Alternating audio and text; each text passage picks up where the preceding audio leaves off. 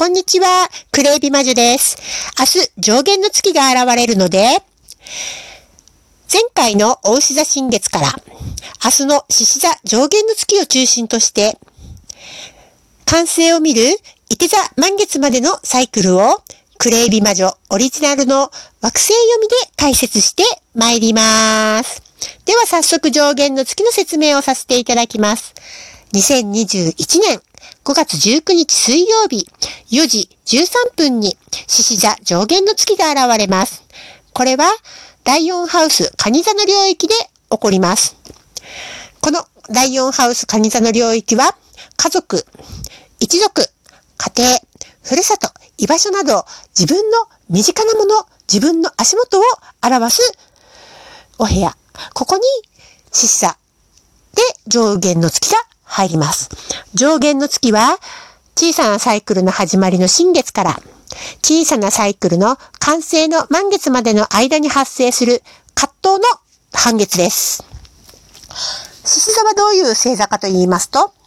リーダーシップに溢れ、自己存在を大切にし、自分の意見や自分の思いをちゃんと周りに示すことが得意な星座でもあります。そして自我の表現をとても大切にしています。周りからの評価を知って自分自身を確認する傾向があります。情熱的で社交的、そしてリーダーシップがあるのでとても活動力があります。で、平凡よりは非凡を好んでいます。自分だからこそできることで成し遂げたいといつも高い理理念を掲げている星座でもあります。自分らしさ、自分を表す。これが獅子座です。自分を表す。自分を表すところがどこかというところが足元、身の回りということに今回はなるわけです。なぜ今回すごく身近なところの身の回りを自分らしさを確認するのかというと、実は前回の小さなサイクル、お羊座新月からサソリ座満月をサイクルで一度獅子座上限の月は発生しているんです。つまり今回2連続で獅子座上限の月が発生しているということになります。そして前回は社会性を表す第10ハウス、ヤギ座領域で、獅子座上限の月は発生していたんです。なので、広い社会で、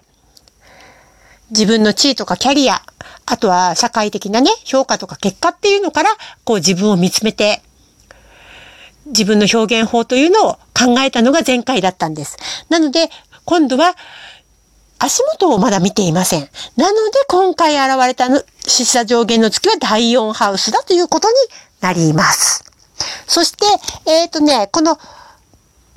獅子座上限の月を発生させた新月はどういう新月だったかというと、2021年5月12日水曜日4時に発生した大牛座新月でした。第1ハウスお羊座の領域で発生いたしました。第1ハウスは自我、自分の内面と側面、ここにフォーカスするお部屋に大牛座が新月として入ったんです。そして、この大牛座、地の繁栄星座でもあり、目に見える収入、お金、給与、こういったところの照らし合わせ、ここから始まる行動というものを見つめたのが大牛座新月でありました。はい。そして、そこから行動を開始していきまして、現れた葛藤が今回明日現れる獅子座上限の月。第4ハウスで今度は足元を見ましょうということになっているわけです。で、獅子座上限の月で気をつけていただきたいのは、自分に合ってるか合ってないか、自分がらしさを出せてるか出せてないか、ここをしっかりと確認しておいてください。身近なものを確認するのはもちろんなんですけれども、そこだけではないんです。自分自身が今合うものと合ってないものあるかしらっていうのも確認しておいていただきたいんです。それを確認して現れるのが、いて座満月です。2021年5月26日水曜日、20時14分にいて座満月は現れます。これは第12ハウス魚座領域で発生するんです。そしてこの伊手座満月、皆さん大好物のスーパームーンであります。非常にパワフルでエネルギーが強いです。そして、この伊手座満月を境に、月の食が続くことになります。で、あの、第12ハウス魚座領域なので、どういったのを表すお部屋かというと、深い深い潜在意識のスピリチュアリティ、メンタリティ、そして人への信頼。そして自分自身が持つ感情、意識の孤独感や寂しさの解消。こういったところにフォーカスされてくるのが12ハウスとなります。だから、獅子座上限の月の最後にちょっとご説明した自分に合ってるか合ってないか。ここを、あの、も、無理に我慢して持ったままでここの満月以降を迎えてくると、ちょっと疲れるんです。なぜかというと、第12ハウスに伊手座の満月が入ったから。魚座の領域にあるからです。魚座の領域なので、慌てる必要はないです。でも、無理に我慢をする必要もないんです。ここを覚えておいていただけたらと思います。そしてこの伊手座、火の繁栄星座となります。つまりこのサイクルは地の繁栄の星座で始まり、火の繁栄の星座で完成するというものすごく大きな繁栄のサイクルを持っていました。この伊手座満月の伊手座、どういう星座かと言いますと、集団の中での価値観や概念、集団行動を通して世間と繋がっていこうとする星座でもあり、探求心と向上心に溢れています。周囲の状況に応じて自分のコントロールの強弱をつけることが上手で、行動スピードも速いです。そして向上心を持っていることからとても知知性や知識に溢れていて広い視野を持っています。そして一番の伊手座さんの特徴は自由が大好き。開放感が好きという特徴があります。この自由が好き開放感。ここが魚座の領域と被さると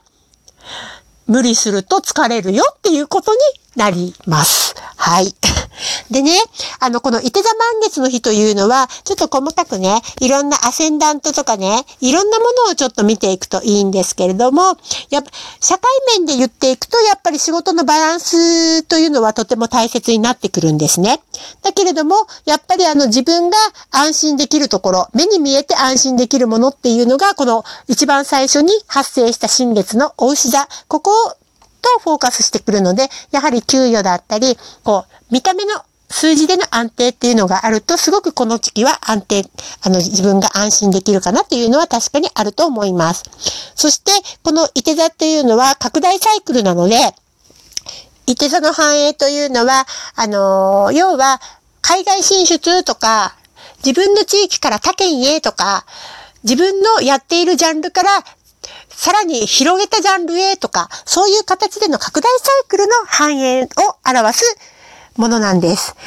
だから、おいしさ新月で目に見える収入というところにフォーカスして、こう動き出したもの。それが今度は拡大のサイクルに入っていくということになります。だけど、ここの拡大サイクルでは慌てる必要はなく、合わないのであれば無理はしない。ここがポイントとなります。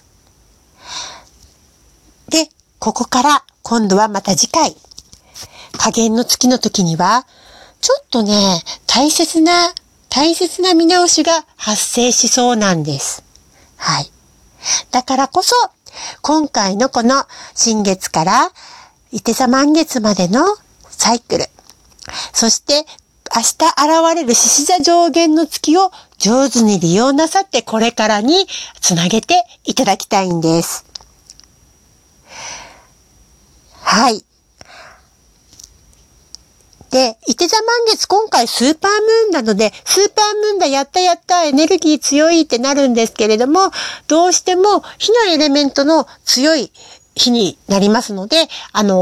ー、相反する、ちょっとね、ちょうど対峙する水のね、エレメントの星座の方とかは少しね、体が疲れたりすることもあるかもしれませんが、その辺は、あのー、体にはちょっと来るけれども、あの、ちゃんと満月の恩恵、満月、月は全ての人に平等です。きちんと恩恵は授かるのでご安心ください。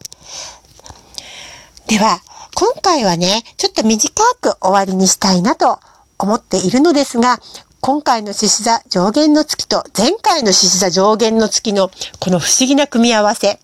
そんなに上限の月というのは、しょっちゅうしょっちゅうは連続することではないんです。でも連続することもたまにあるので、たまにの珍しげな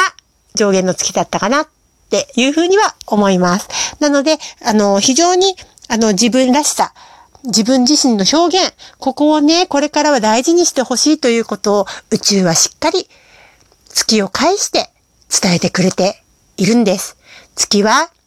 皆さんの宇宙とつながるアンテナです。では、次回、加減の月で、また、ぜひ、